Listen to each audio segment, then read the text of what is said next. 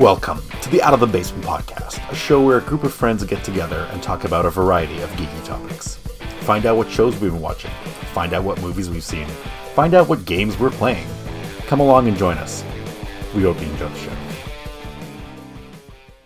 Hello and welcome to another episode of the Out of the Basement podcast. My name, as always, is Devin Turak, and today I'm joined by Paul Sanders, Hello. Patrick Ramsahoy, Hello. and Dwayne McKinnon. Hello. So no Patrick Leeson today. Uh, he just finished his move, and we were kind of hoping he'd be kind of set up and ready to go for uh, for this recording. But unfortunately, he was uh, a, a week late in actually getting out to Nova Scotia, so he wasn't able to kind of. Pre- or sorry, PEI. I've, I've been talking with Jennifer about Nova Scotia for the past couple of days. So uh, anyway, um, why don't we get started with our weeks in the hobby or our month, whatever. Um, we'll start once again with Paul. I love going to Paul first because he's never prepared. Because shut up. You're not wrong, but shut up. um, there's been a couple of things. The it's mostly been a lot of breakpoint. For some reason, this game has taken over my life. I am a slave to this game now. Um, it's very enjoyable. It's there's lots of content, lots of things to do. So, and it's one of those games you can just drop in for 15, 20 minutes if you got time to just do a quick little thing, and then you just log off and away you go doing whatever else you got to do. So I've been doing a lot of that in my free time. Um, I have watched a few shows, not too many to be honest. Um, I finished watching one that you were going to talk about, Dev, Mm-hmm. which was The Lost Pirate Kingdom. Uh, I guess it's a doc docu series on Netflix. Um, basically, the Pirates of the Caribbean movies. This is what it was really like, and it was very interesting. I learned a lot that I didn't know before, and pretty much everybody died, whether it be from syphilis or uh, just general Strife. pirate death. But I also learned that a, a, lo- a lot of a lot of the pirates didn't actually kill anybody. It wasn't towards the end that they got that reputation for actually killing people. They just would loot and then possibly just burn the ship. But I don't think they really like went out of their way to capture a bunch of people if they had surrendered and then just killed them all. That wasn't really a thing that they did. So that that anyway, anyway, I found that to be very interesting. There's another one that I haven't started yet that you're also going to talk about, Dev, Mhm. which is the uh, Samurai Age of uh, Age of Samurai Battle for Japan. It's another docu series. Looks to be good. I haven't seen it yet. yeah, Um, it's brilliant.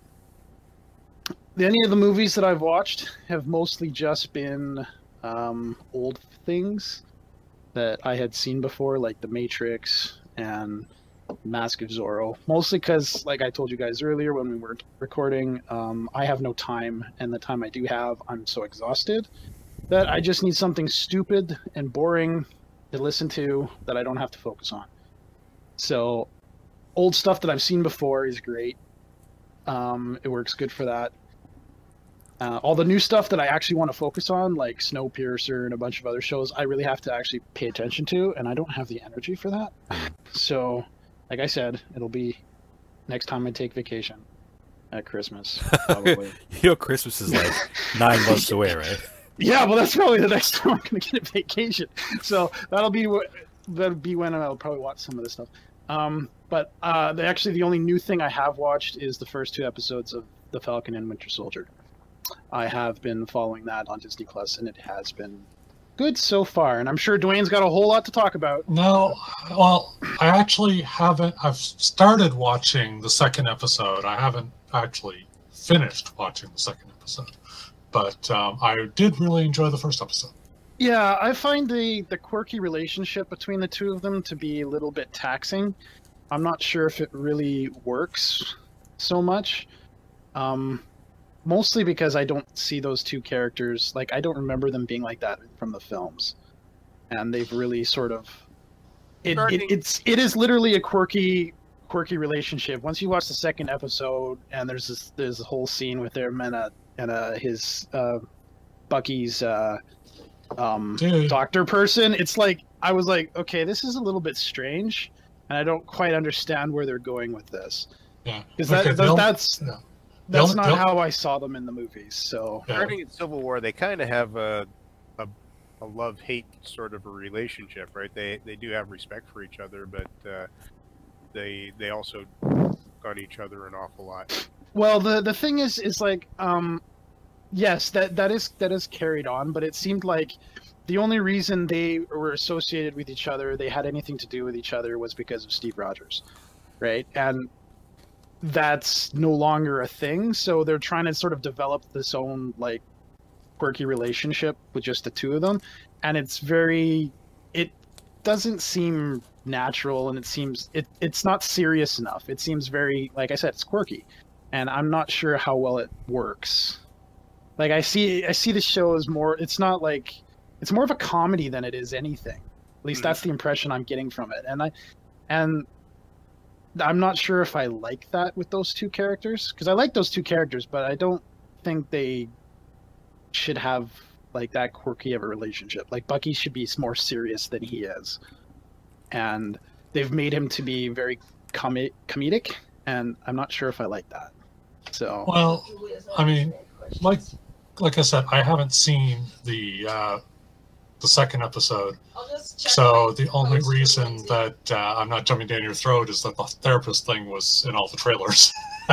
yeah, um, but you know, um, Bucky in Captain America: The First Avenger is very much fun.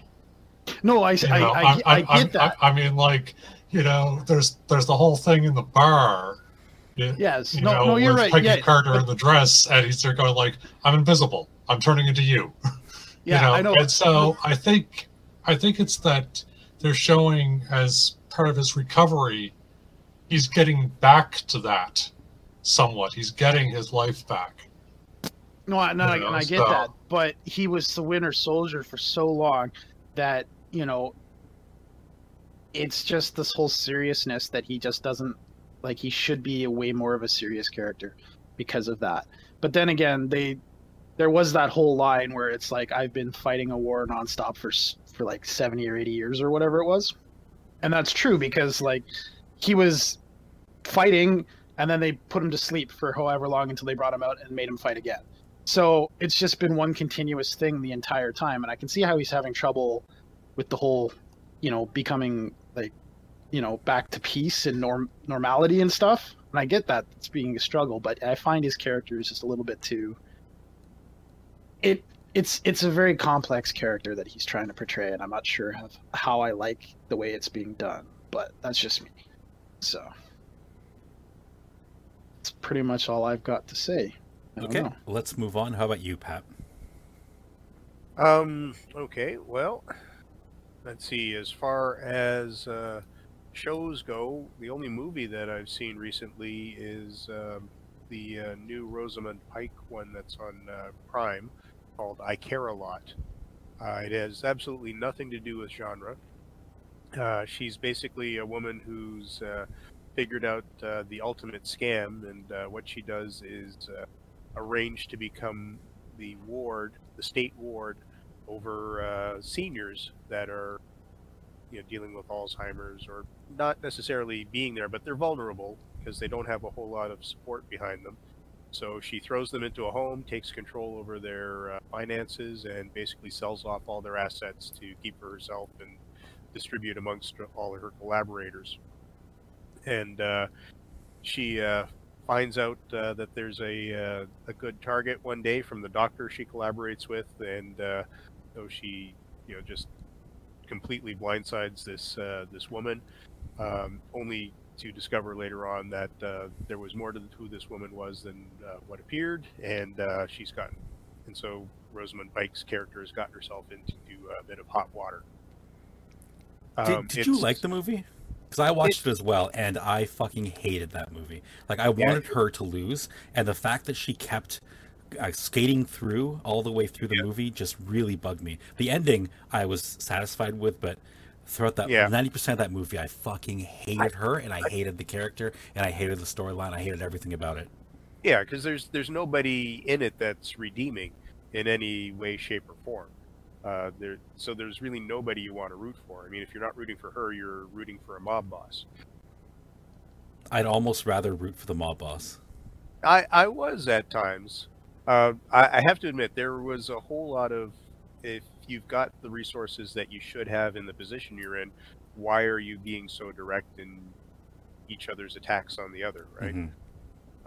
Because I mean, the the uh, Peter Dinklage's character uh, starts off with the legal means of getting there. Well, if you've got a lawyer like that, why doesn't that lawyer have all sorts of private investigators that are finding out every little piece of information they can about her to, to use against her in the courts? Mhm. She, she hasn't been hiding exactly what she's been doing that well that that uh, they wouldn't be able to find anything.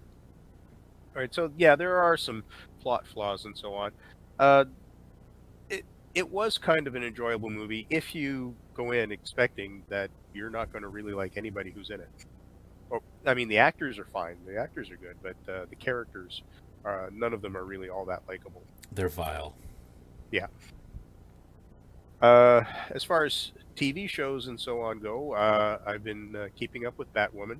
So uh, seeing what the uh, new Batwoman is like, and they're kind of teasing that uh, Kate Kane's going to come back and that she's not. And, um, so we're at a point where maybe she they'd have to come back with somebody else, but they don't have to. And um, it, it's interesting. Uh, Alice's uh, storyline is uh, getting developed a lot more. Uh, we're finding out a lot more about why she is who she is, uh, which kind of makes sense because she's the uh, probably the most important character ca- carrying over from season one. Um, let's see. Uh, Flash is playing on Netflix now, doing weekly episodes. So they finally resolved the uh, what was going on at the end of uh, season six before COVID went and uh, cut the uh, episode or the uh, season short. So it'll be interesting to see where they go from there. And they also explained what's going on with the elongated man, with Ralph Dibny, seeing as how the actor got fired. So he he of course is completely masked and well, sorry, he starts off just being damaged beyond recognition, trying to get some information to exonerate his future wife. Um, and then he's in this uh, special protective suit to uh, help him heal while he's dealing with all the damage that he dealt with. And he's got a bit of a robotic voice, so you know, in any way they can to disguise who this guy is, they they've managed to figure it out and easily left an opening for uh, for the character to come back, even if it's not going to be the same actor. Um, Yeah, I gotta say, I was so disappointed that uh, Hartley Sawyer turned out to be such an idiot Yep. Yeah. because I liked the character and Yeah, I his- liked his what he did with the character. Yeah. Yeah, it was good. But yeah, we, you know, the real actor, you know, just like with uh, with the Expanse and the way they took out uh, the pilot. I can't remember his name now, but because the actor was uh, so toxic to uh, be touching, they decided to write write off the character. And Oh, really? I didn't even know about that. oh yeah, yeah, he he got fired. Yeah, he's not coming back for the next season. Wow. The the you're Oh, talking it- the, the Martian dude. The Martian dude. Yeah, he got he he, he died. Really? He was that he was th- to- he was Paul. toxic to work with? Well, it's not that he was toxic to work with. He's just uh, been a uh, serious uh, player in the Me Too movement. Oh, interesting. Weird. Come back to haunt him. Didn't know that was why they killed him off. Um, and they they actually had to uh, because it all happened after the uh, season had been filmed. They had to kind of fit uh, his death in. You know, have everybody come back to try and fit his death into the storyline. Kind of rushed as well the way it happens. Yeah, it really really was, wasn't it? and what's going on if it makes sense. Yeah. Another one of the DC shows that I've been following is Pennyworth. I have to admit I haven't been keeping up with it as much as I could have. I've only watched one episode of the of season two. Uh, it's kind of taking over where it left off. We've got the same characters uh, coming back to the fore. The uh, Raven Society has basically taken over England, so uh, has become a fascist state uh, everywhere except for London. decide, well, do we stay on uh, on the side of justice against the fascists, or do we just concede that they've won and uh, do our best to work with them? All is Pennyworth, Alfred Pennyworth, doing his best to play off both sides while dealing with the fact that he had to kill his own father. Uh, It's a, it's a very brutal world. It looks really interesting. I really like the character or the actor that plays Alfred Pennyworth. It's very interesting. Uh, I could definitely see him being uh, another Alfie if they ever wanted to redo that movie a third time. I've only watched one episode of it, so I can't really comment on how the season is going with it. Uh, going on to uh, anime type stuff, uh, I watched High Rise Invasion. Um, that that's on Netflix. It's uh, a very similar sort of uh, plot to uh, Alice in Borderland, the live-action Japanese show that was out a, a few months ago. Um, so it's basically people have found themselves transported to a an, an alternate version of Tokyo where it's uh, massively depopulated. Um, but in this in this anime, they uh, they're basically all on the upper floors of all the high rises in Tokyo. Uh, they're not allowed to get down to the ground floor. That's all been blocked off, and they can go from building to building through uh, basically rope bridges that uh, create a path uh, through the city. And uh, there are these uh, bad guys called masks, whose job is basically to break down your will so that uh, you decide to end it all and uh, commit suicide by jumping off a building. And if you're not going to go that far, if you're too strong for that, uh, then they'll actually just kill you outright. So you're trying to avoid these masks while at the same time uh, figure out what's going on in the story wise it's actually really good uh, but uh, i did have a big issue with it because the fan service in this is uh, through the roof uh, there isn't a single character no matter what or single female character no matter what age that doesn't get uh, a panty shot at least uh, once in every episode um, all the, the, the two main female characters have uh, had their clothes ripped up uh, very early on into their introduction, and then they're going around half naked through the rest of the series. And considering that they're you know high school age girls, that's uh, you know that sort of tickles the brain all the time too. Wait a minute, these are high school girls that are dressed like this, right? So it if it served the plot, it would be worthwhile, but uh, it's a completely irrelevant plot. You wouldn't need to have it there, and it, it turns out to be. I found it very, very distracting from what's going in in a not so good way. Um, they released season two of B: The Beginning, another anime. This one, uh, it was so long since I'd watched the first season that uh, I was kind of having to be reminded of what the, the overall story was uh, every time I was watching an episode. Something happens, and it's like, oh yeah, that's who that character is, and what their relationship is, and so on. Um, so that's not so good. I think they probably could have uh, done better by having a uh, big recap available on on the first episode of it.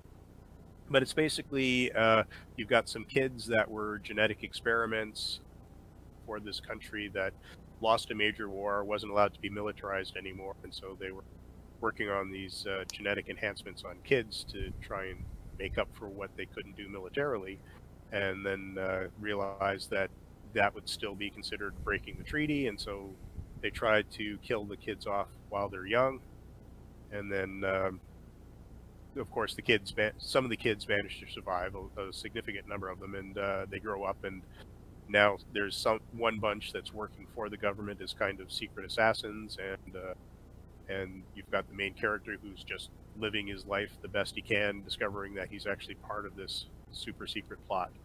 And so now he's trying to fight to support or protect the people that he cares about uh, unravel all the conspiracies and what's going on uh, and at the same time uh, combating his uh, the kids that he grew up with because they've got their own agenda which is uh, you know, basically getting the genetically modified kids to sort of be it. What show was that again? Uh, B: The Beginning. Ah, okay. Now, season two is only six episodes long. I was kind of surprised by that. So Hmm.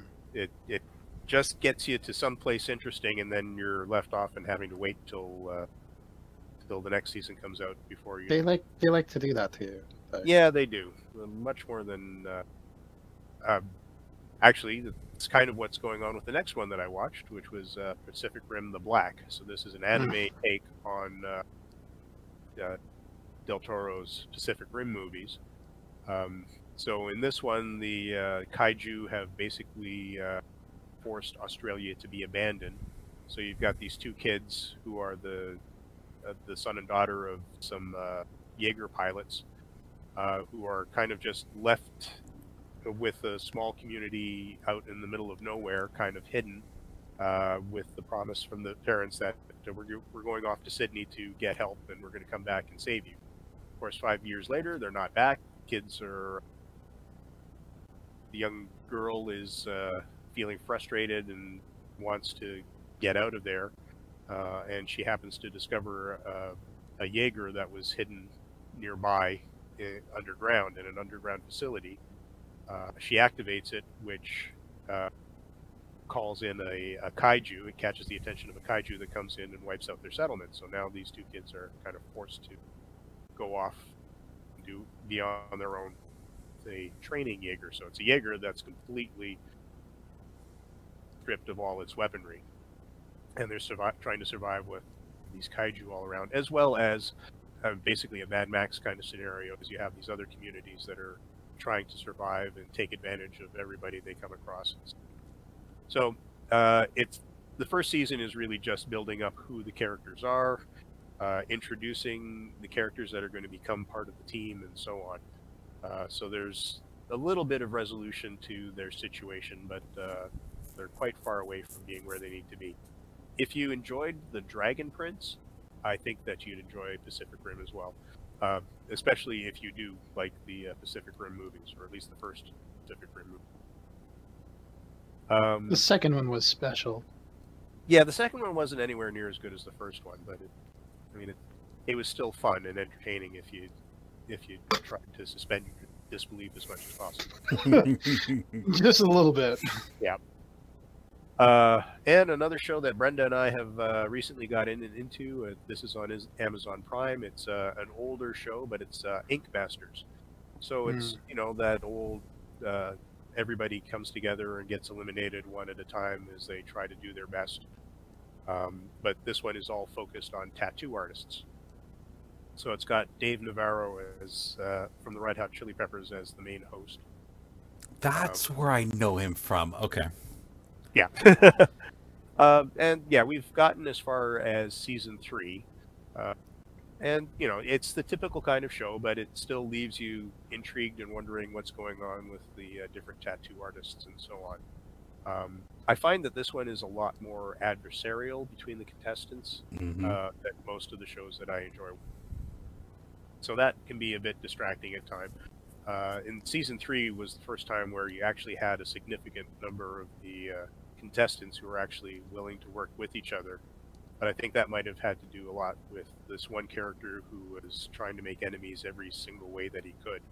And so they were just kind of, as long as they had him to gang up on, they weren't ganging up on each other. But yeah, we just finished season three uh, a little while ago, or just uh, yesterday, I think it was. So I've been watching uh, little clips from that show on um, uh, the the Facebook's uh, videos um, tab, whatever.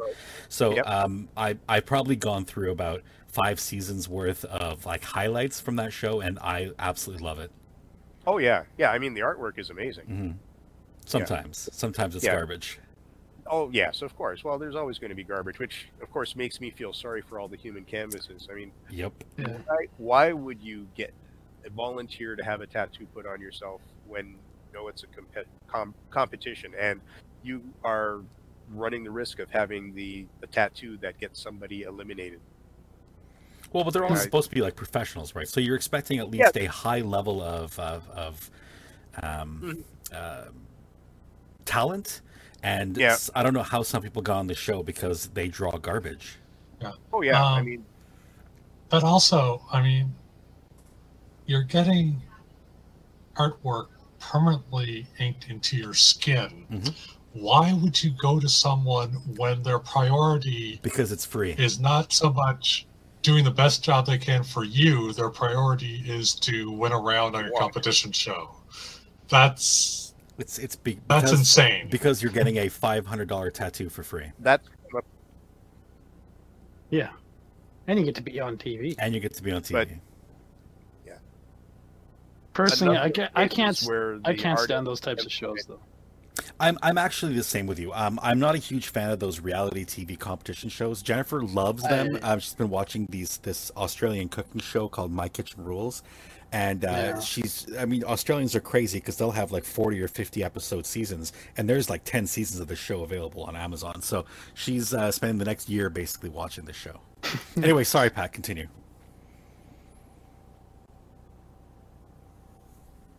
It's fine, but uh, Dane, Dane was talking about has uh, come up a number of times as uh, you know the client or the artist is saying, "Well, I only have six hours to do this tattoo. I won't be able to give you everything you're asking for. Here's what we can cut it down to to fit with uh, what needs to be done." And the client saying, "Well, yeah, but I got to wear this for the rest of my life. Uh, I don't care what that you're in a competition. I want what I want." Yeah. That's the other thing. Well, There's that. then why did you go to that guy? trying to you know, Like, spend the first hour. It's some. It's often ran. Well, let's see. Season one, it was randomly chosen. Season two, you've got the initial competition. You know, the flash challenge, and the winner of that one basically gets to assign who does what tattoos. Uh, challenge. Um, so it's not like the uh, clients are picking who they're going to be working with. Mhm. It's it's either strategized or it's randomly assigned one way or another. I mean, you're coming in for a free tattoo, but you're you're being put with somebody you don't know, somebody who could easily be the worst one out of the bunch, the one who's always finding themselves at the bottom, and you don't know that because the season hasn't been anywhere close to being aired yet when you're on. Um, and yeah, you could end up having the worst tattoo possible, And they all have different end up having a styles that tattoo sorry they all have different styles Yep. that they're um, uh, professionals in like they, they practice a lot but then they're being exposed to styles they've never tried before. So like if someone's never done an american traditional tattoo and that's the challenge well that's what they have to do. And Yeah. uh, and they have to kind of adapt to that to kind of show that they're versatile enough to be able to do it. Yeah, and yeah, there there have been some tattoos by people who should be pretty good that uh, that look pretty crappy just because they're trying to fit into this style they're not comfortable with or one they haven't touched in years or something like that. Um, but yeah, it, it it is actually a fun show. Uh, gaming wise, absolutely nothing new on the computer scene. In fact, uh, I, what what has happened in my life is that uh, we are switching to Van uh, Foundry VTT for the online game for the, the alternate Wednesday night game. So I've been spending all my time learning that, finding modules to add onto it that I'll find useful, um, building maps to put on it, and, and things like that. So I have been staying away from the general computer gaming quite a bit. Uh, speaking of your wednesday night game do you want to talk about any of the drama that's happened to lead up to where you are now Uh, well, there's been uh, there. There's one uh, player. I'll leave him unnamed, but uh, been a longtime friend, um, and he's got his quirks. And uh, those of us who know him have uh, basically said, "Oh, well, that's him. Those are his quirks, and he's just being like he's going to be," uh, and uh, just leave it at that. But of course, we've got some players that have never been with this guy before, don't know him at all uh, and we're really finding these quirks to be uh, irritating to the point where they quit. And I've had enough people come into the the campaign and then quit the campaign because of this player uh, that uh, finally decided. Well, things reached a point where he decided he was going to set out a game, and I got in touch with him and said, "Yeah, we've talked about things and more or less have decided that it's probably best for the campaign if you sat out forever now." um, and you know, he he's been polite about it, but he certainly uh, let his uh, his um, dis- displeasure with being booted out uh, show uh, quite often. So, uh, just found myself pushed to the point where I had to explain exactly why we were doing this. And, you know, he kind of got really upset at that, realizing that his behavior was ruining the fun for a lot of people and uh, to the point where some people even quit. Um, and so he's apologized for it, uh, apologized to the group about it, uh, and we have decided to let him back in, give him a second chance. Oh, really? I, I didn't hear about this part. Yeah, yeah. So he's back in Wednesday. We're going to be having our first session with him involved again. Hmm. Uh, so I'm curious to see how it's going to turn out. so am I because I mean he's been the way he has been, well, pretty much as long as I've ever known him. Yeah. So, and you know this back since back in the 1980s when I first met him. Um, so it, it'll be interesting interesting to see if he can tone himself down enough to recognize when he's reaching that point enough to start ruining things for players again. One So, so maybe this is a conversation is- that should have been had um, like maybe 20 years ago, and and maybe things could have been different. Maybe I would have stayed in one of those Wednesday night games.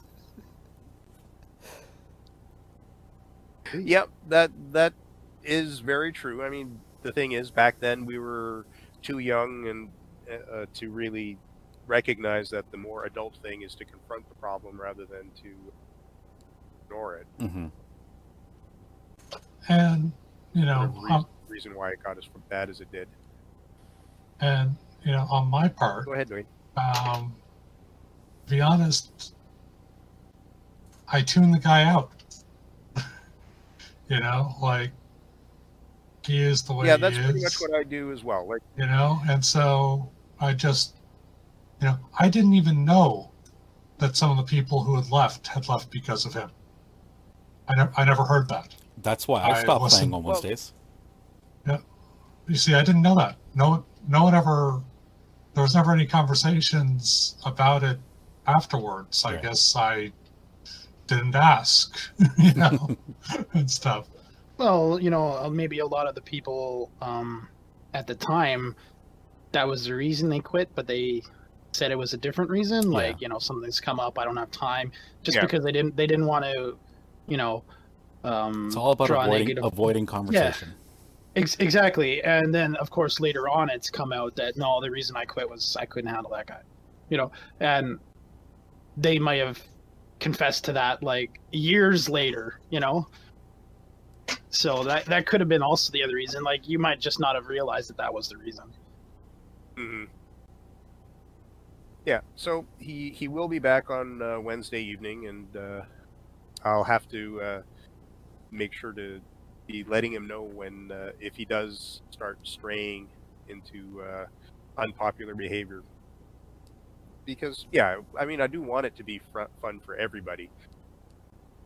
And just because he doesn't like the role play uh, aspects that I threw into things doesn't mean that the other players aren't enjoying. it. So we're at a point that's not really designed for you and your play style. I'm trying to design it to somebody else's play style. So just suck it up and uh, deal with it the best you can while while that's going on, so they can have their fun because they've had to sit through what, the parts that have been fun for you. Mhm. So hopefully that's uh, what how things are going to go moving forward. Um, as for Foundry VTT itself, uh, I'm actually enjoying it. Uh, everything is uh, installed on my computer, so I don't have to worry about uploading it uh, onto a server somewhere. So I just have to make sure that all my assets are in the proper file folders, and I'm not doubling up on my drive space and things like that. Um, the the way it the way you interact with it uh, makes a lot of sense. Works pretty well. Uh, it does have an interface that reminds me a lot of uh, of the way video games are done nowadays. You can look at your character sheet, but you also have uh, some hotkeys that you can sort of set up at the bottom of the screen for your the actions that you take all the time.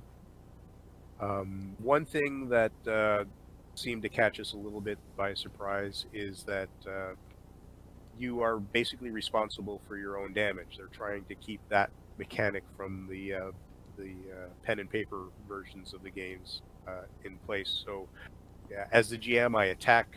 Uh, well, actually, no. It's better to explain it from the PC point of view. They attack a monster. So you move up next to it or target it. You selected it. Uh, you do your attack, um, and it'll tell you whether or not you hit, based on what the the target has assi- assigned as their AC, uh, as well as uh, any other. Um, um, uh, Modifiers. I'm losing it here. Modifiers that have been applied to the character, you know, situational modifiers or circumstantial modifiers, because it does allow you to select that as well, right? When you decide you want to do an attack, it, it has a checkbox: is the target flat-footed? So it'll take that into account uh, when you're doing your attack. But once the attack is made, you can't actually apply your damage to that character. It, as the GM, I have to apply that damage. And just like when I do damage to PCs, uh, it's kind of left up to them to apply the damage to themselves.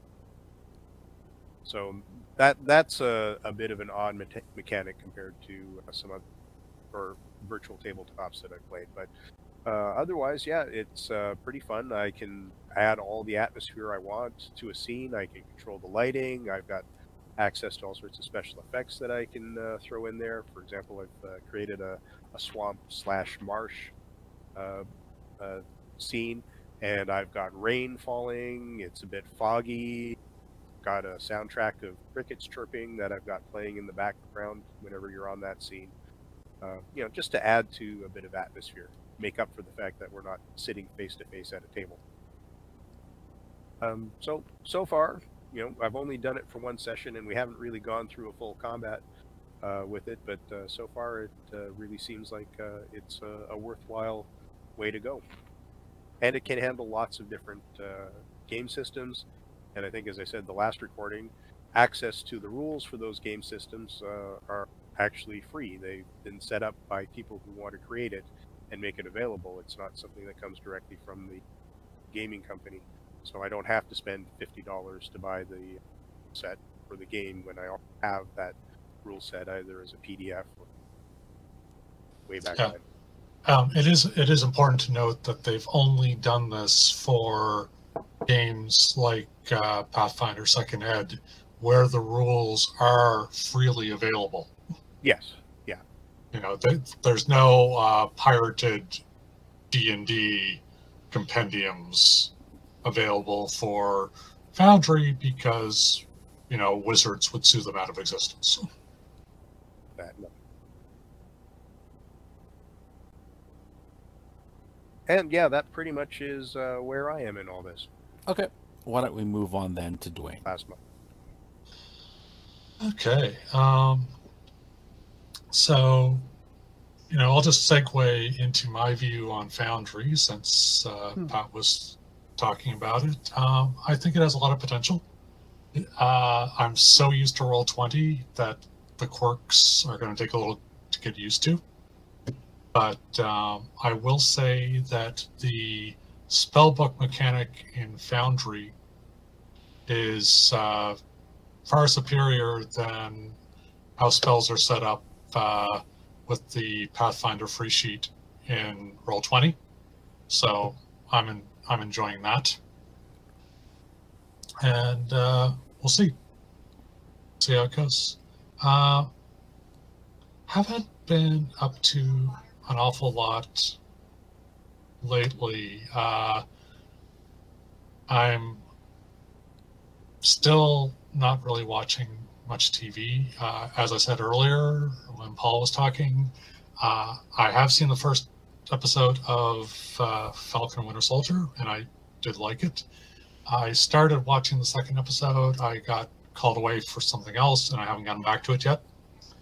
But uh, it's only been out for you know, Since a little, since a little over day yesterday? 24 hours. Yeah, Yeah. 3 3 a.m. Eastern on Friday. So, um, but uh, so I should get back to that in the next day or so. Um, as well, I'm still reading on Marvel Unlimited, but slowly. I'm still on August 2013. I think that's where I was the last podcast. so I haven't made a lot of progress there. Uh, I've read the final book in Rick Riordan's Trials of, of Apollo. Are you guys familiar with Riordan? No. Uh, have you heard of Percy Jackson? Love I the haven't. Percy Jackson movies. Yeah. So, anyways, uh, so Riordan is the author of the Percy Jackson universe of uh, young adult novels. I've really enjoyed them. And that uh, I own quite a few of them. The rest of them I've read through the library. The only series of his I haven't read yet is the Kane Chronicles. So, uh, so yeah, so he's very consistent. There is supposed to be a Percy Jackson TV show in development, which I think will probably serve the material better than the movies did. Mhm. Um, and I've got my daughter hooked on them. So, um, so yeah, so I finished up that. Uh, most of what I've been up to the past month or so has been gaming wise. Um, something new on the video game front. A friend of mine at work uh, got me into Magic the Gathering Arena. Nice. So uh, was a bit of a pain to install. I will admit I had to install it on my Linux partition, um, and that got complicated by uh, the fact that, for example, OpenSUSE, my distro choice, uh, does not is not as advanced on certain common libraries as others. They've gone for stability over newer functionality. So that made things a little bit complicated, but I've got it installed. I've got it worked out so that I can update the client. And it does work quite nicely, and it is free to play. I mean, you can certainly spend all the money you want on it if you if you want to, but unlike Magic in person, you can just play without paying a cent. And that's exactly what I've been doing. So uh, it's been it's been fun, you know. Uh, I've taken I've always been fond of white decks, going back to when I actually played Magic over, you know, around 25 years ago or so. and it, I gotta say, it does astonish me that uh, Magic has been going for so long. Yeah. I remember the I year never- it came out. I, I, I never really expected it would last this long, but it has, and it's making more money for Wizards than ever. hmm So, uh, so yeah, so you get a whole bunch of starter decks. You get you get five starter decks when you start playing in the game, um, one of each color, and then uh, as you keep playing, you hit milestones, and they keep giving you more decks. So I think I've got something like a dozen or so. But uh, my favorite is that white deck, which I think is the first one that I that I got, and I've modified it somewhat uh, with because you get free card packs as you as you play along. So I've put in cards that I've won. You get wild cards that you can change to any card of that rarity. So I've used a few of those. Um, you know, uh, had a lot of fun last night. Um, one of my tiniest creatures is a 1 1 cat called a Charmed Stray. You know, I have a land that can put plus one plus one counters on any animal. So I ended up with one of these 1 1 things being 6 6 and absolutely kicking butt. So I'm, I'm enjoying magic again. I never really I never really figured I'd be end up, end up doing that.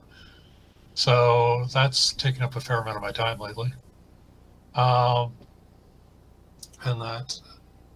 So I've also been playing Pathfinder every two weeks. I'm in a D&D fifth ed game on roll 20 um, every second Sunday. Uh, last game we just all hit fourth level. And D&D fifth edition is odd in that uh, third level is really important. And because the concept I had in mind for my guy, I multi-classed. So I started off as a first level rogue, and then I went paladin. It's an interesting jump. Well, the thing is, is that uh, one of the three main types of paladin in the player's handbook, I, I understand there's a couple of more in different uh, supplements, but I only have the players, is called, uh, at third level, you take an oath. And there are three different oaths in the player's handbook. The one that I just was able to take to kind of get the concept really going is called the Oath of Vengeance. And basically, Oath of Vengeance paladins are all about uh, the ends justify the means.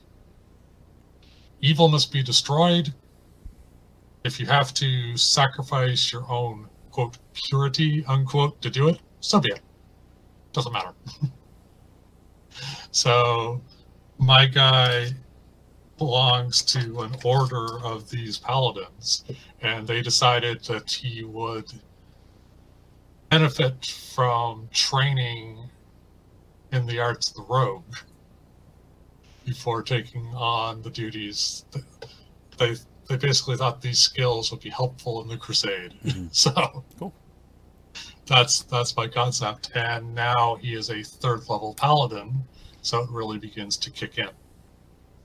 Um, and the whole reason we are recording at this particular time, and thank you again, guys, is that I have a ECR 12 Earthdawn game coming up um, at uh, 2 p.m. Eastern. So lots of gaming, and I decided to do a little bit more. um, I'm liking Pathfinder, second edition. It's been slow to grow on me, and part of the reason why it's been slow to grow on me is that it is so different from D&D 3.5 that trying to translate the character that I had built up over five levels, um, you know, seven through seven through twelve, or maybe it was eight through twelve. I can't remember. Before we switched over, um, didn't work terribly well. Uh, I think Pat will agree with me when I say that Garth in Pathfinder is considerably different than Garth in 3.5. Yes. So, but I am enjoying the system, and the more I read up on the system and get involved in discussions, like I've become active on the Paizo forums for Pathfinder Second Ed. I found myself wondering what would it be like to try out a character from the start. And Paizo sponsors um, organized play uh, the Pathfinder Society. Um, there's also a Starfinder Society. Uh, I didn't. Uh, I decided to take a break when they were trying out Starfinder, but there is a Starfinder Society, and so the idea is very similar to Shadowrun missions, where you're supposed to be able to take your character and participate in any Pathfinder Society game for your level of character. And that whether it's at a comic shop or a local convention or online on Roll Twenty, and you know there, there's it's set up. You have membership numbers. Your characters have their own character number. It's basically a sin. Um, and so I made myself a first level bomber alchemist, and Thursday night I played in my first Pathfinder Society game. Uh, it was fun. Um, it wasn't without its flaws. Uh, the GM was primarily a Starfinder GM. He'd been recruited kind of last minute because they needed a second one because of the amount of player sign up. And I don't think the particular module was terribly well written. But, you know, I still had fun. And uh, I felt like uh, my guy contributed overall. So, um, yeah. So I'm looking forward to trying that again sometime. Just not sure when. And that's really all I've been up to. So, Dev, Okay. The, the floor is yours. My God, I have so much to talk about. Uh, nothing on the game front, really. Although I guess there's one game I can talk about, which I recently picked up on a Steam sale called The Tower of Time. Um, the main thing I like about it is its uh, its combat mechanics. Um, it's kind of real time, but you set your uh, you, you can pause at any time. You set your party up to um, do whatever tricks it's going to do, and then there's like a series of waves of guys that pop out of specific locations, and then you defeat them, and then you kind of move on until you get to the next combat. So um, I, I'm I'm enjoying that. It's uh, it's difficult. It's not an easy game at all, and uh, it takes uh, quite a bit to kind of master the uh, the combat mechanics. So I'm I'm enjoying kind of getting my fingers wet into the Tower of Time uh, game it's really the only new game I've played. I like a lot of Breakpoint, a lot of RimWorld. Um, there's not much else that's got my attention these days. Once I finished Cyberpunk 2020, I tried going back to play it again, but the ending hurt me so much that, uh, and I love that that that character I was playing. It's it's tough to start over again with a different character to kind of try one of the different um, um, path path life path life paths um, to see how how the how that changes and how it affects um, the actual not the gameplay itself, but the, the conversations and the, the maybe the outcomes of some of the missions. So I'm I'm hesitant to go back to that. I might give it maybe six more months. Just really forget about that tragic, tragic ending of that game. Oh my god, it it hurt. Um, so I've been watching a lot of shows and I've been watching uh, a couple of movies. So I want to talk about four movies the first one I want to talk about is a German, and the, the, most of them are actually foreign too. I, I haven't really watched a lot of um, North American movies, and some of the TV shows even are uh, are North American as well. Uh, it's a, a, movie called Freaks, um, where this mom, um, you know, she works at a gas station diner. Uh, she just leaves like leads like a regular life, and then she's a nice person. She's a good person, and one day she's being nice to a bum, and um, and the bum kind of reveals to her that that she has a secret past and that she should stop taking her pills. So apparently, it turns out that she'd been a um, a patient of this psychiatrist who'd been uh, giving her these pills, and that uh, and that she should stop taking them. So she stops taking the pills, and it turns out she actually has superpowers. And so she's just like a regular, ordinary person trying to deal with what it's like to have superpowers. So that was a very interesting movie. And then, kind of in that same genre, I watched a, mo- a, movie called We Can Be Heroes, which was like a kids' movie, really, more than anything else. I think uh, Madeline might enjoy this a lot. It's live action. Oh, oh yeah, it's the it's the follow up to Shark Boy and Lava Girl.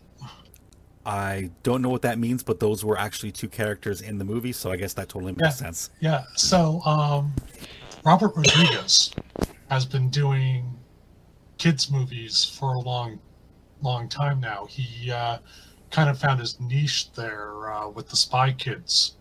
Yeah, loved genre. Spy Kids. Loved Spy Kids. It was the first movie. The second one was good too. I don't think I liked the yeah. third one, but the first two were excellent. Yeah. So anyway, um, during that period, around the time of the original Spy Kids movies, uh, he did a segue into kids superheroes called The Adventures of Shark Boy and Lava Girl in 3D. Okay. And it didn't do as well. Um, so when I heard about We Can Be Heroes, it kind of took me a bit by surprise because I it had been a long time and I didn't really expect that he would go back to that well. Um, he managed to he managed to get the actress who had played Lava Girl in the original film. Um, the guy who played Shark Boy was uh, Taylor Lautner. Really? from the Twilight franchise, um, and Lautner did not return Right. for for this one. But, uh, but yeah, so it was decent.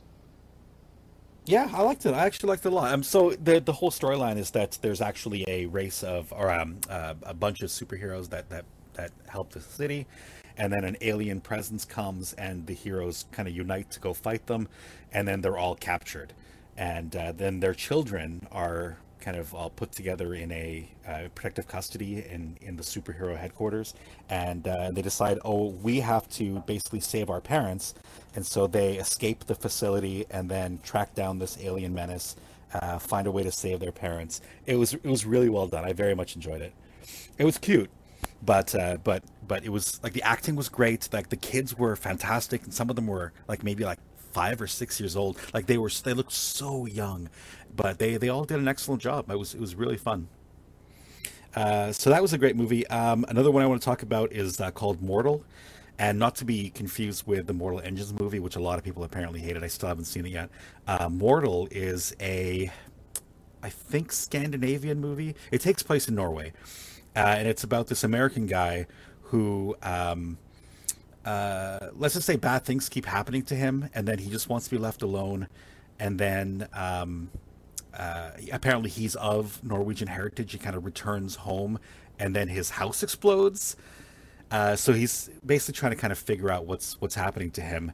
Let's just say that this movie is to Thor what Brightburn was to Superman, and leave it at that. It is fantastic. I wish Pat, were here. He would absolutely love this movie. Um, and then the last movie I want to talk about is this Korean movie called Space Sweepers, where uh, it reminds me so much of of like a characters in a, a Edge of the Empire game. It's basically this uh, this group of um, uh, I don't want to say garbage men because they're they're scap they're salvagers. So they they sca- they salvage uh, wrecked ships and um, you know asteroids that are coming in. They you know grab them and pull them off track or whatever. So anyway, they're part of a uh, a group of people who are trying to do this, and so they're all kind of competing for salvage rights.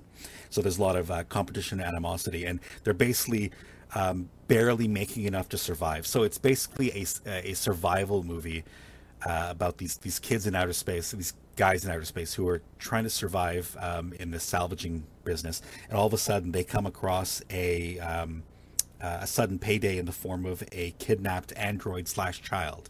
Uh, and so they're they're trying to figure out what to do with it, and people find out that, that they've got this child, and and then they you know start hunting them down. So it's it's part partially them trying to get away from being chased, get to a, someone who's going to pay them money so they can actually get a better life. So that that's an excellent movie as well. So those are the four movies I want to talk about. Uh, for TV shows, um, I'm watching this. Nor- I was watching this Norwegian show called Ragnarok, where it's a small town in Norway. Um, this family returns to their their home, and again, it's it has there's a supernatural or, or superhero and um, tilt to it because it's it's Norway. So um, one of the the guys uh, basically uh, is a descendant of Thor, and so that starts to awoke, awaken inside him, and he finds out that their old adversaries, the the frost giants, had never really been defeated. They had just hidden underground, and they basically existed in this small town for centuries. And so now his return kind of triggers them, and then they they start having um, conflict between them. Uh, it's very very good show, dark dark dark show. Uh, the next show is a Brazilian show called uh, On- I think. I think it's the Brazilian word for omniscient. it's uh, super dystopian about this oppressive surveillance state where there's a one company which um, creates these little uh, drones that look like insects that everyone has like a, a drone assigned to them if they're if they're living within the confines of this one city and everything they do is under surveillance. And so the way they get around like privacy laws is that it's all AI driven. No one has actual physical access to any of the recordings. Uh, so even even though you're under constant surveillance, like when you're in the shower, when you're making love to your partner, everything is constantly being recorded and analyzed by this AI to see if you've crossed any any laws. And so um, this one girl, Oh, that you know nothing could go wrong there. Right. No, no. Um, and, and it's it's fine in that the the company actually does an excellent job trying to keep humans away from it. Uh, but this one girl, all of a sudden, she she has started working there. Her father was a janitor in the location, so she's an intern basically. Her father was a janitor; he'd retired, and all of a sudden, her her father is murdered in in her house, and it doesn't raise any flags. So she comes and finds him dead and she's she's trying to basically figure out how it is that he was murdered. No one takes it seriously. They think it was suicide.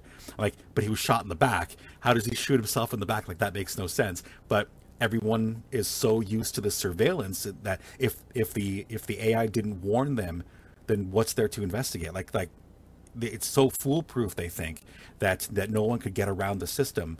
So uh, they, they don't take it seriously and they basically brush under the carpet. So she decides she's going to break into the system and find a way to actually view the footage for her father's uh, murder.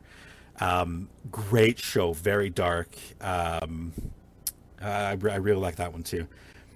Uh, the next one i want to talk about is a german show called biohackers where um, it's about a, uh, a, college student who uh, comes into this um, uh, onto the campus of this uh, university in Germany, and she um, decides to kind of get in on this uh, this program with a professor who is like at the bleeding edge of um, of biomanipulation.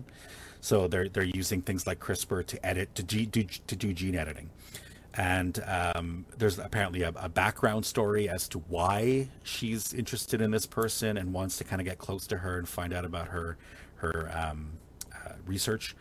Uh, that's also a, a, pretty dark but very very good movie. Uh, I'm another weird futuristic movie uh, TV show that I'm watching is called Osmosis. Uh, this is a French series. Uh, deals with a futuristic digital world, although it's not too futuristic. It's like basically our world, just maybe ten years in the future, where um, where all kind of where a lot of the interpersonal connection has gone digital. So you know how we do all of our role playing games now because of COVID in a virtual environment. Well, all kind of interaction starts going in that virtual environment. Whereas uh, to the point where people are actually having sex and not physically having sex, but like emotionally having sex and in their minds having sex, so their bodies react the same way they would as if they were actually having sex. But it's all done, or a lot of it's done digitally. And uh, so there's this one company that that is perfecting a way to find like a true emotional connection uh, your to find your true soulmate basically so they have like an ai that that that matches a lot of whatever factors are, are in your biology and your and your genealogy and then uses that to figure out who the the person who you would be the most compatible with is. And then you basically approach them and ask if they would also like to take to partake in this. And then you're basically joined in such a way that when you close your eyes you're like in this blank space physically with that person. Um, weird weird show but very very cool. So i'm enjoying that one too. I, I haven't finished that one. Uh, i think all the rest i finished so far uh, the next show I want to talk about is a Danish show called Warrior about an ex soldier who goes undercover with a brutal motorcycle gang in order to help the wife of his best friend, who was also in his uh, uh, army platoon, um, who's a cop. And she's been basically been trying to bust this the leader of this gang. So he, he basically does it to help her uh, because he feels responsible for the death of her husband. Uh, there's there's a whole thing. Um, also a very good show. Um, brutal, brutal, because that the, the, the, gang is not a, a, group, a, a nice group, group of people. But yeah, so that was a very enjoyable show as well. Um, Pat or Paul already talked about the Lost Pirate Kingdoms, which is that docu series about the pirates, specifically in the Caribbean. But um, uh, I, so he also mentioned that I was watching Age of Samurai. I've just finished Age of Samurai. It is amazing. Um, it's all about the um, the Sengoku period. So that's the the period. Um, I can't, tell, I can't. I don't remember exact dates, but it's it's when it's when um, before the the rise of the shogun. So it's when there's a period of 150 years of civil war. Uh, th- there are generations basically that are born knowing nothing but warfare, constant war, and um, and and some of the important generals and uh, daimyo who were in charge during that period and who competed in order to get to the final point where someone is finally uh, assigned the, the title shogun and actually means something. So that that's kind of like the end of that time of strife. So it covers that the maybe like the last 40 years or so, maybe the last 30 years of that 150 year civil war. Very very good docudrama. Um, I, I don't know if those who are listening maybe have gone on some of the Geek Nation tours trips. The last one to Japan, um, one of the people who was um, kind of leading the tour was a historian named Stephen Turnbull. Uh, he's one of the guys who actually uh, takes part in the historical portion of this docu series. Uh, there's a third docu series I want to talk about, and this one is kind of close to my home. It's called Rise of Empires Ottoman. I haven't started this one yet. That's the next one on the list once we're finished with the pirates, uh, and um, it, it, deals with basically with the same kind of thing. It's a uh, docu series, so there their historians talking about the time period where the Ottoman Empire was in in um, power, and at the same time, kind of um, at the same at the same time as they're talking about it, because there's it starts with talking heads just dryly talking about the time period and then it goes to a, a dramatization of what's actually happening with like proper actors and and wonderful special effects that sort of thing. So that's the next one on our list. Uh, i just started a show called uh, the irregulars and or maybe it's just irregulars and this is about the uh, the street kids that uh, sherlock holmes and uh, james watson jim watson? James watson Watson. It's James. Yeah, Watson and Holmes. You know, the Sherlock Holmes. Um, they they used to hire these street kids, street urchins, to kind of go into places where they, as you know, gentlemen, couldn't go to to find information. Um, so this is kind of the same story, but told from the the viewpoint of the irregulars, these street urchins and um, and there's like a bit of a supernatural element to it as well. So like there's one person, and I've only watched the first episode. There's one person who can control birds. So there's a bunch of bird attacks that happen. Uh, so and they're trying to figure out how um, this person got that power to be able to do that. But so one of these irregulars has a gift where she uh, she sees things. So she has these prophetic dreams and uh, sometimes she'll even when she's awake she'll um, she'll see like a ghost or something so uh, there's there's a bit of that supernatural element. I I'm iffy on the show so far. I I don't know if I'm if it's going to be good. Um, a lot of the uh, the mannerisms of the kids, um, like the things that they do to, and the people they do it to. Uh, if this was real life um, in London at that time, they basically would have been beaten to a pulp or left for dead or just outright killed without any repercussions. Because I mean, uh, this one girl, she's uh, Asian first of all, um, living in the streets of London, no name, no nothing, and um, she talks back to uh, the the footman or the, I guess the uh, the butler for a noble, and he doesn't basically kill her on the street, which was so unbelievable.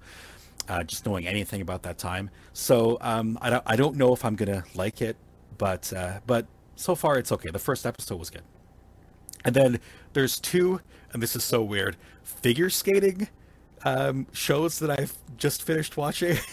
back to back.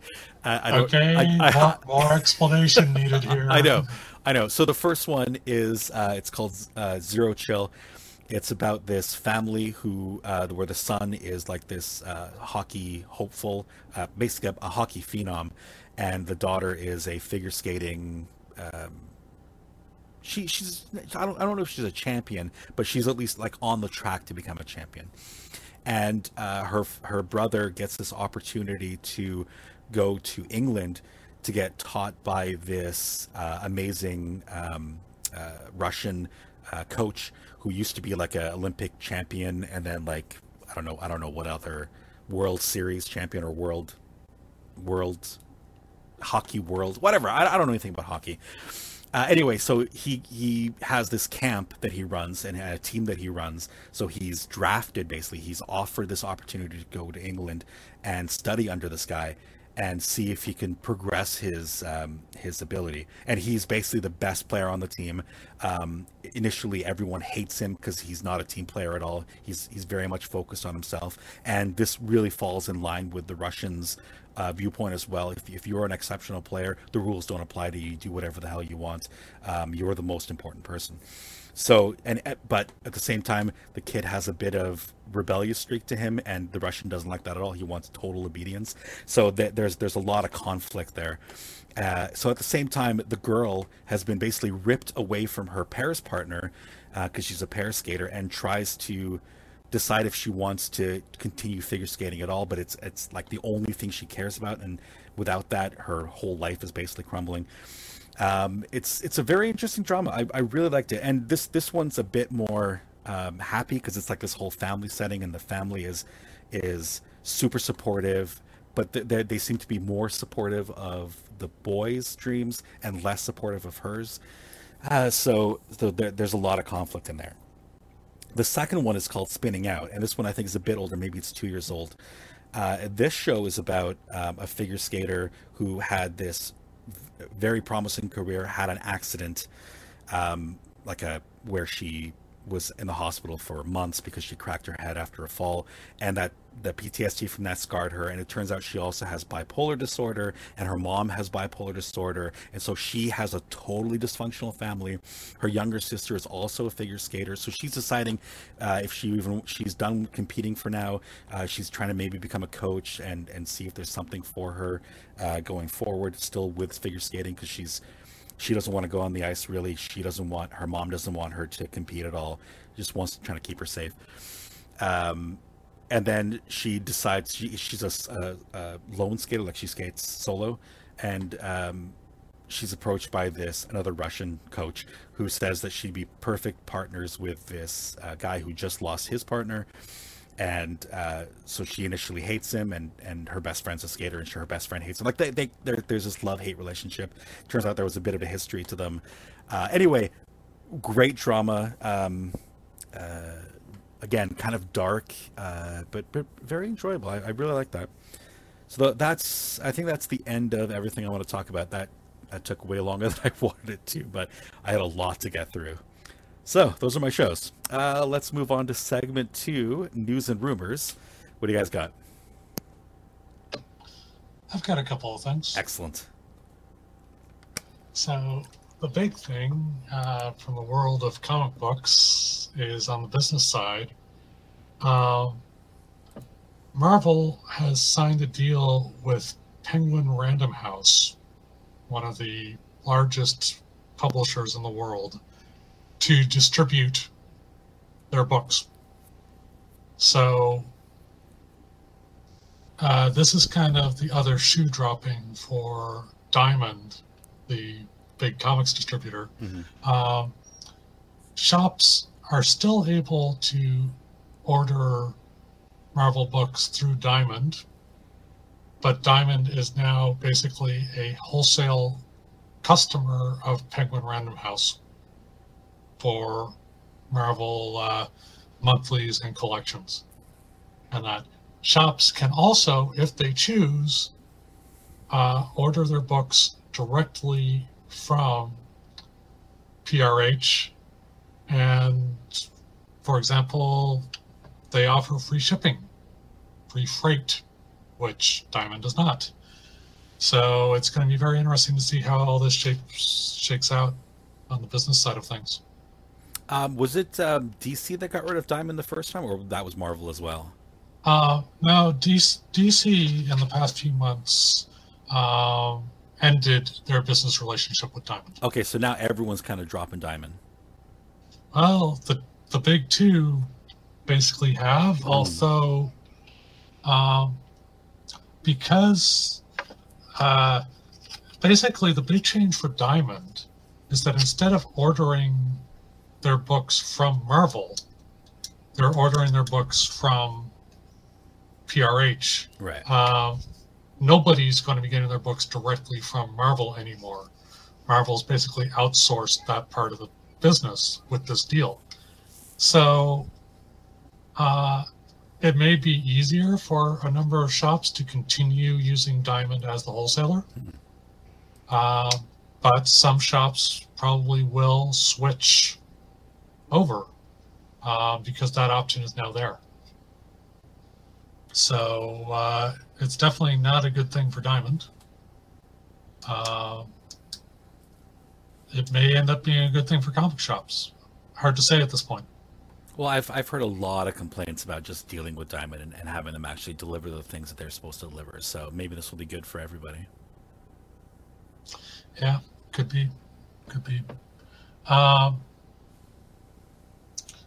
other little bits and pieces of news. Uh, the Red Band trailer for the Suicide Squad has dropped, Yep, I put that on our page. and uh, it looks very interesting. hmm Um, and uh, it's it's been interesting seeing some of the online reaction to it. Uh, I follow a number of these folks on Twitter. Uh, I'm a, particularly a fan of a comic book writer named Gail Simone, who is extremely entertaining to follow on social media. Um, and she basically, after seeing this, tweet out to James Gunn that you made a movie just for me. To which Gunn tweeted back and replied, I did. So um, apparently, a lot of inspiration for the movie came from Simone's run on a title called Secret Six. Um, so I would like to see this movie. I I enjoyed the original mostly. You know, it's not a movie that I'm rushing out to like uh, see again. but uh, from the looks of this trailer, this one is very much a James Gunn movie. So if you enjoyed his efforts on Guardians of the Galaxy, it's quite possible you're going to like this one. Okay, great. Uh, the other piece I've got is this bizarre thing. Uh, Greg Berlanti's production company is making a live action version of the Powerpuff Girls. okay. Yep. And to which I just, my head just goes, huh? Yeah. Um, but the pilot is happening. It's been cast. Um, they've cast uh, Chloe Bennet of Agents of S.H.I.E.L.D. as Blossom, for example. And I'm a big enough fan of Bennet's that now I kind of want to check this show out. Um, so yeah, live action Powerpuff Girls. Um, I don't know, man. Powerpuff Girls. um, I, I, I have fond memories of the Powerpuff Girls, although I never really watched the show. Uh, a good friend of mine, Stefan, was a big fan. And, you know, going on uh, 20 years ago, I was in Australia uh, and I decided to drive up the coast. And I'm glad I did. The scenery was gorgeous. But along my route was, of all things, the city of Townsville. there is a city called Townsville in uh, Australia. So I had to stop and take a few pictures so I could show Stefan that this actually existed. Even funnier is that a couple of years after that, a good friend of mine moved to Townsville. So, but, uh, but yeah. Um, other than those three, those those those are the main three things that kind of caught my attention over the past the past little bit. Okay, the only thing I have really is there's a new mobile game coming out from Marvel called uh, Marvel Future Revolution. Uh, looks pretty interesting. It's apparently, supposed to be open world, um, so you can, can kind of do whatever you want. Um, it's it's coming soon. We're not quite sure when. Maybe in like the next two or three months we'll see it. Um, th- there's obviously going to be some sort of mechanic where a lot of people are kind of playing the same character um, at the same time. So there's there's some sort of um, interstellar or interdimensional uh, apocalyptic event happening that's going to draw all these heroes together to uh, to take part in the same city at the same time. So we'll see how that goes. Um, I have no real information about it other than the teaser trailer that's been launched so far, where it shows kind of like six uh, starting characters, uh, like uh, Captain America, Captain Marvel, um, Spider Man's going to be there, um, Doctor Strange, uh, maybe a couple more, with multiple different costumes. So you'll see that there's um, there, there's there's going to be a lot of like um, I don't know how to call it, what, what you would call it, uh, costume options available at least for your for your player characters. So it looks interesting. Um, I'm probably going to try it when it finally drops. Um, I'll let you guys know how it turns out. I don't really have anything else. Uh, do we have a segment three you guys want to talk about? Anything? Uh, I do have, burning? No, no, I don't really have anything. I did I want to mention one more thing for news, though. Oh, sorry. Go ahead. Uh, um, I'd forgotten about this. Disney has updated a number of their release dates for various things, and they've established that they're going to be continuing with the whole release to theaters, ticket online streaming model simultaneously that they they've been doing lately. Okay. Well, basically following what uh, HBO Max is doing, or Warner is doing with HBO Max. Right. Yeah. So, um, for example, Black Widow now apparently has a fairly firm date for this July. So yeah, you know, I really hope that movie theaters survive this nonsense. It's been over a year now of uh, very very bad times for movie theaters. Yeah it's probably the thing i miss most um, with this whole covid lockdown thing. Uh, I, am we occasionally still go out to eat in, in restaurants so but mainly like 90% of the time it's it's takeout only. Uh, but the one thing i miss doing is going into a movie theater sitting there and just watching a movie. I think i think there, there's definitely like i know i've heard that from a lot of people. Um, I don't think they're going to die in any form or fashion. They'll still be around. They may have to scale back for a while, but um, a lot of people like to go watch movies in a movie theater. It's not, you know, they don't have all the fancy seating and everything that they can get at a movie theater at home. At least a lot of most most people don't. And, and, and the overpriced I, movie popcorn, which is so delicious, much better than any movie popcorn I can make at home.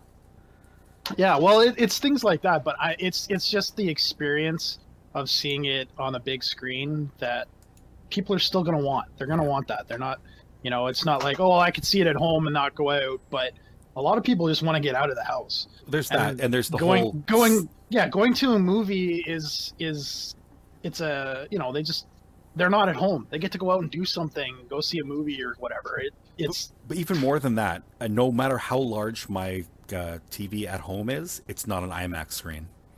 Like yeah. it's, it's not going to fill my vision, so I feel like I'm right there in the middle of what's happening. It's always going to be removed from me, right? Yeah, and you're never going to have the same sound that you'll get yeah. from that either. You won't get that rumble like, in your chest when like a tank goes by nearby. Yeah, I mean, unless you've got like, you know, you're a millionaire and you can set up a home theater that's like legitimately like an actual theater. Mm-hmm you know you're not going to get the same experience so there's always that level of um, appreciation and desire to see it that way it's always going to be there i, I think there's they're going to be okay you know they've had a shortfall in revenue of course and things are going to be a little bit hard at first but it's not like people are have made the switch over permanently you know yeah. so and yeah, I'm I'm kind of focused on the Marvel releases. Mm-hmm. So they're actually planning on three Marvel movies actually hitting theaters this year. Black Widow in July, Shang-Chi and the Legend of the Ten Rings, uh, September 3rd, and finishing off with The Eternals in November. So. It's funny, I always I get the Eternals and the Celestials mixed up. Well, that's because the two the two are very much intertwined. Right. Um, but I am really looking forward to Shang Chi. Really, that's the one Uh, I'm least interested in.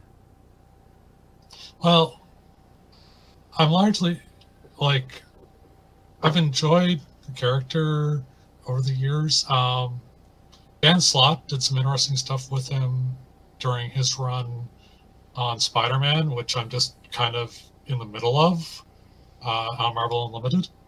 Uh, and you know, it stars one of the guys from Kim's Convenience. Right. So I mean, hey, what's, what's not to like here? Fair enough.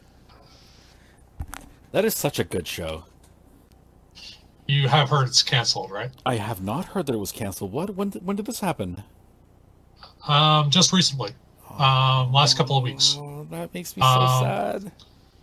Basically, uh, the creators um, of the show decided to move on to other projects, and the production company decided that without those two, there wasn't really any way to continue the show at the quality it had been. Okay. So um, it's ending after four seasons, despite the fact that the last time it got renewed, it got renewed for two. hmm They there had been plans for a fifth season until the creators decide to move on. Uh, Simu Liu, who uh, will be playing Shang Chi, uh, really not happy about this decision. That's the son, right? Yeah. Yeah. Because apparently um, there will not be the resolution to the father son storyline that he was hoping for. Right.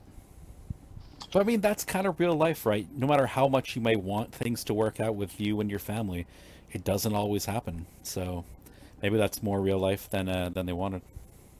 Yeah. But uh, since you're interested in um, Kim's Convenience, I was reading um, Bleeding Cool of all places, which is not where I would expect to be seeing stuff about Kim's Convenience. Um, one of the secondary characters is actually getting a spin-off. okay. So, uh, Please the tell me Shannon. um, it might be actually. Really? The, the lady who runs the uh, the auto detailing shop or slash rental place? Uh, one second. One second here. I just got to double check something. Okay. that would be very funny. I said that as a joke because she's like the least important person on that show. She has nothing to do with like the whole concept of the show is it's dealing with uh, Korean culture in Canada and kind of their integration with with the other cultures that are available on the streets of Toronto. So the the fact that the person who's like least important to that storyline, uh, the white girl who the the son is interested in slash works for, the fact that she would be the spin-off character is very funny. I don't know why it makes me laugh so much, but it really does. Have you guys watched the show? Yeah. So Oh, I haven't. Oh my Yeah, god, you gotta get into it. It's but, so yeah. good. there, th- yeah, there was an article on Bleeding Cool of all places. Um, Andrew Phung, who plays Kimchee, is going to is creating a brand new series um, where he'll be the lead. Oh, okay. playing a stay-at-home dad uh, with an entrepreneur wife and two kids who quote decides to take a different way of living life in the suburbs Cool. I, I would Um, definitely watch that. Is it also a Canadian? Like, he's a Canadian actor, so is it going to be a yes Canadian this is this show? is a canadian canadian show Cool. um, it's apparently been in the works since may of last year Cool. Um, and uh, the other one is uh, Shannon Ross, who the character is moving to a new show called Strays. Um, she leaves the car rental place, moves to Hamilton for a new job, and uh, it's done by Kim's Convenience co-creator and Schitt's Creek writer Kevin White. Cool. So apparently, White's been working on this off and on since July of 2018. Wow, it's like And the first sh- season of Kim's Convenience. Yeah, apparently he had this idea then, and it's been slowly and the show is now currently in production. Okay, good. I would definitely watch that too. Uh, anything else from anyone? Nah, that's all I've got. Okay, well, why don't we call it here then? Uh, Pat, in case you're ever listening to this, I mean, you definitely don't listen to the episodes that you're on, but you're not on this one, so maybe you'll actually listen to it. If you are, we missed you, kind of. Um, and hopefully you'll be back for the next one, even though you won't be able to join us for the live stream for a couple more weeks until you get your computer. But uh, but hopefully you'll be back for the next recording. I, I don't know how much he being here because apparently his brother gave him a bottle bottle of blue. A bucket Label. of blue label. Yeah. Yeah. Yeah. Uh, apparently, I'm getting on a plane tomorrow to go to uh, uh, PEI, so I can help him drink it. Uh, okay, I know Blue Label is great, but is quarantining for the whole time you're there drinking it worth going for? Uh, quarantining Yes. there is no different than me quarantining here, other than I don't have to deal with cat cats and their litter, and uh, and I won't have Jen to bug me. So sounds like a win-win. Blue label. I'm kidding, Jen, just in case you can hear me up there. yeah, dude, if she hears this, you're toast. Oh, no, no, I'll be fine. Anyway, uh, thank you for joining us for another episode of the Out of the Basement podcast, and we'll see you next time. Bye. Thank you for joining us for another episode of the Out of the Basement podcast. We'd like to thank Radio Free Music for our intro and outro music. Both songs were done by an amazing artist named Silent Partner. The intro music is called Drop and Roll, and the outro music is called Grand Navy Plaza. And we'll have links to both those songs in our show notes. If you liked what you heard and wish to support the show, please consider becoming a backer on Patreon. We can be found at patreon.com slash ootbpod. Thanks again for joining us, and we'll see you next time.